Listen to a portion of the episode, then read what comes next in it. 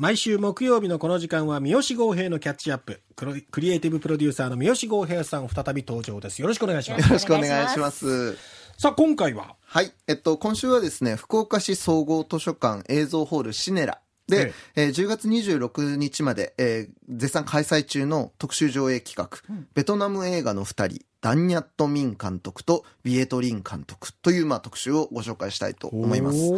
で、あの、まあ、これ本当ね、ちょっとなかなか必見の、あの、プログラムだなっていうことでもあるんですけど、ええ。まあ、まずちょっとね、またあの、毎回のように、ベトナムっていう国と、その映画の歴史をですね、はいちょっと軽くご紹介したいと思いはい。ます。はい、えーベトナムですね、えっと、まあ、あの、1945年に、まあ、第二次大戦が終了したわけですけど、ええ。えそれ以降も実は30年以上ですね、ずっと戦争が続いた国なわけですよね。で、まあ、いろいろあったんですけど、特にやっぱり皆さんの記憶の中にも一番印象的であろうものは、まあ、1960年代前半に始まった、あの、冷戦中の社会主義、バーサス資本主義の代理戦争に、まあはい。なった、まあ、南北ベトナムがあら争う、まあ、そのベトナム戦争というやつがはい。ありましたよと。で、まあ、これが1960、まあ、あの、諸説あるんですけど、60年代の前半から、まあ、75年まで、まあ、続く戦争になって、まあ、もう歴史に残る、まあ、本当に凄惨な戦争になったわけですけれども、はいまあ、結果これが、まあ、社会主義陣営である、まあ、北ベトナムが勝利して、ええ。で、まあ、えっと、その北ベトナムを母体とした、えー国が、えっと、1976年に建国される形になりまして、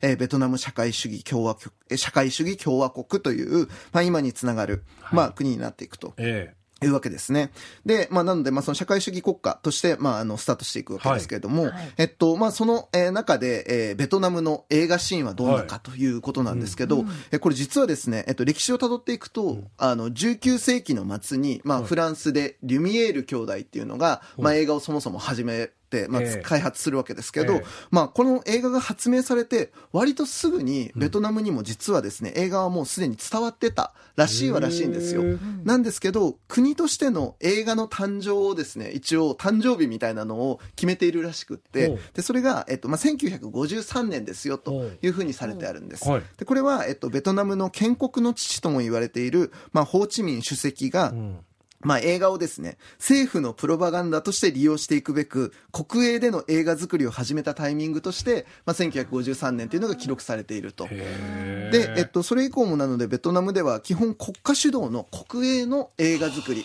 が、えっと、基本になっていくんですね。でまあ、こうなると、まあ、聞き覚えがあるかもしれませんけれども、当然、まあ、国家検閲がはい。入っていく、まあ、ええ。国主導の、えっと、国にとっていい映画が、まあ、基本になっていくような、まあ、文化になっていくわけですね。で、とはいえ、やっぱその1976年にその南北が統一されて、で、さらにまあ1979年にはその中越戦争という中国との戦争があるわけですけど、まあ、みたいなことが、まあ、あの、た重なっていくにあたって、えまあ、だんだんやっぱりその社会の現実みたいなのが、まあ、深刻度を増していくと。で、一方でその国家が推奨する映画作りっていうところに、やっぱりギャップが生まれてきますよえ。はいで、そういう時に、まあ、新しいベトナム映画を、まあ、模索していくような、まあ、作家たちが出てくるわけですけれども、まあ、今日ご紹介するこのダンニャット・ミン監督っていうのは、まさしくその時期から、まあ、才能を発揮し始めた監督ということになります。ええはい。ということで、まあ、今日ご紹介するこのベトナム映画の二人、ダンニャット・ミン監督とビエトリン監督というですね、えええーこの特集上映なんですけれども、えーまあ、特にやっぱりその1980年代から、あの、現在に至るまで、はい。もう本当にそのベトナム映画の超重要監督、もう国を代表する超重要監督であるこの二人の監督の、まあ、歴代名作をですね、まあ、一挙上映する特集上映となっておりまして、はい。えー会場となりますのは、えー我らが福岡市総合図書館です、うん。でこの福岡市総合図書館は、これ繰り返し言いますけれども、えっと、日本に2つしかない、国際フィルムアーカイブ連盟というところに所属する、あの、由緒正しきええ。映画映像施設でございまして、はい。もう我らが誇るべき映画映像施設でございますけれども、えーこの福岡市フィルムアーカイブが、まあ、所蔵するフィルムを含む、えー今回、まあ、日本初上映作品もあるんですけれども、おまあ、それらを含んだ、まあ、計13本の作品が、まあ、上映されるプログラムになっていますよと。えで、まあ本当だったらね、あの、13本全部紹介したいんですけど、まあお前い、もうどんだけ時間かかるんじゃいっていう話になりますので、ええ。今日はそのうちの1本、あの、このダンニャミ、ダンニャット・ミンという監督の、えっと、1980年の、えっと、彼の代表作とも言われている、川の女という映画をちょっとご紹介したいとはい思います。はい。で、えっと、この川の女、まあどういう映画かというと、え舞台はまあベトナム戦争中ですよと。で、ベトナム南部のフエという、えっと、まあ地区があるんですけれども、はい、そこにまあ本川というですね、川が流れています。で、この川には、まあ軍人を相手にする、まあ娼婦の人たちが船に、あの、まあそれぞれ自分たちの船を持っていて、で、まあそこでまあ、あの、お客さんを取るっていうような、まあことをやってたわけですね。で、えっと、主人公はまあその貧しい家庭環境からやむなくその娼婦として働くしかなかったニュエという、まあ女性が主人公なんです。で、えー、この彼女がある日、傷を負って船に逃げ込んできた、まあ、解放戦線のリーダーを、うん、まあ、あの船でまあかくまうんですね。で、そのニューエと、まあ、その男は、まあ、恋に落ちるわけですけれども、はい、えっと、まあ、男の名前も聞かぬまま、えっと、いつかの再会を胸に願いながら、ニューエさんは、まあ、その戦場に送り出して、で、えー、いつか戦争が終わるといいなって思いながら、まあ、あの、その別れるわけですね。ええ、で、果たして、まあ、その戦争が終わった後、ある日、ニューエは、その街の中でですね、その政府高官となったその男と、まあ、ふっと出会うわけですけれども。運命の再会。そう、運命の再会なんですが、ええ、ここから男の元を訪ねてどうなるかっていう、まあ、映画になっていくわけですね。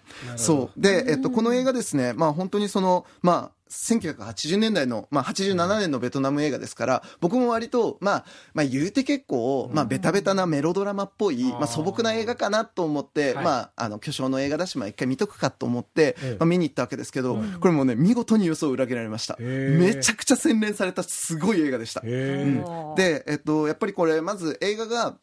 まあ、そのヒロインの、えっと、回想、独白からまあ始まっていくような映画になるんですけど、この回想が、まあ、後半にどのように生きてくるのかっていうことだったりとか、劇中である一編の詩が、まあ、紹介されるんですけど、まあ、その詩が、まあ、映画全編に向かって、今後どのようにまあ響いていくのかっていうことだったりとか、まあ、やっぱりその映画に出てくる、そもそもあの男っていうのは誰なのか、もっと言えば、何をそれは象徴してたのか、みたいなことを、あの、結びつけていくと、これめちゃくちゃうまくやってんなっていう映画になってるんですね、やっぱりね。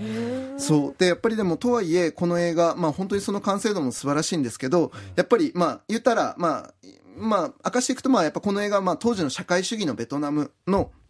官僚主義であったりとか、その政治体制そのものを、まあ、痛烈に批判する作品に、まあ、後半になっていくんですけれども、はい、えっと、まあ、1987年という、まだ革命後、まだ間もない、えー、この時期に、この映画を発表するっていうことは、かなりなことなはずなんですよ。そう。で、実際やっぱりこの映画はベトナム国内でもしばらく上映を禁止されていた映画になったらしくって、なんですけど、やっぱこの監督、ダンニャット・ミン監督は、この映画が公開された87年のインタビューで、人生の真実を語り、我々を取り巻く環境、そして国の状況を真実を持って描くことは、自分に天から与えられた使命であると。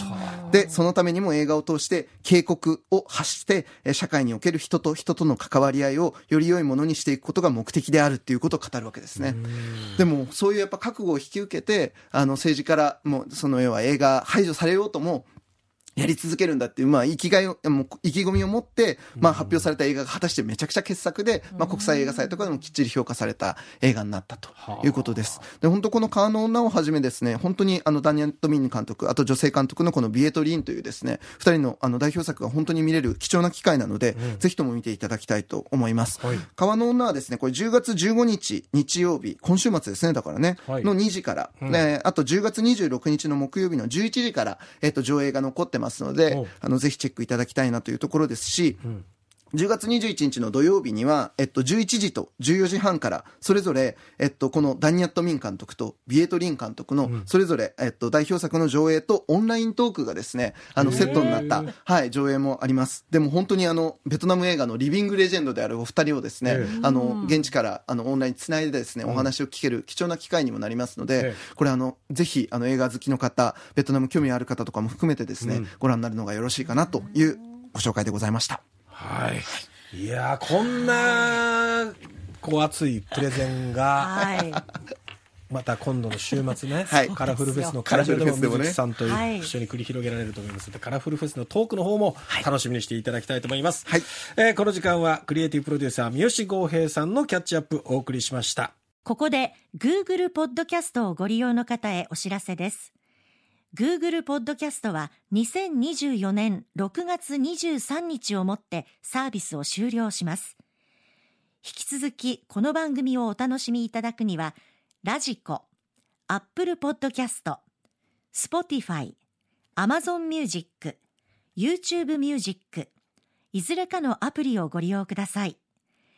これからも RKB ラジオのポッドキャストをお楽しみください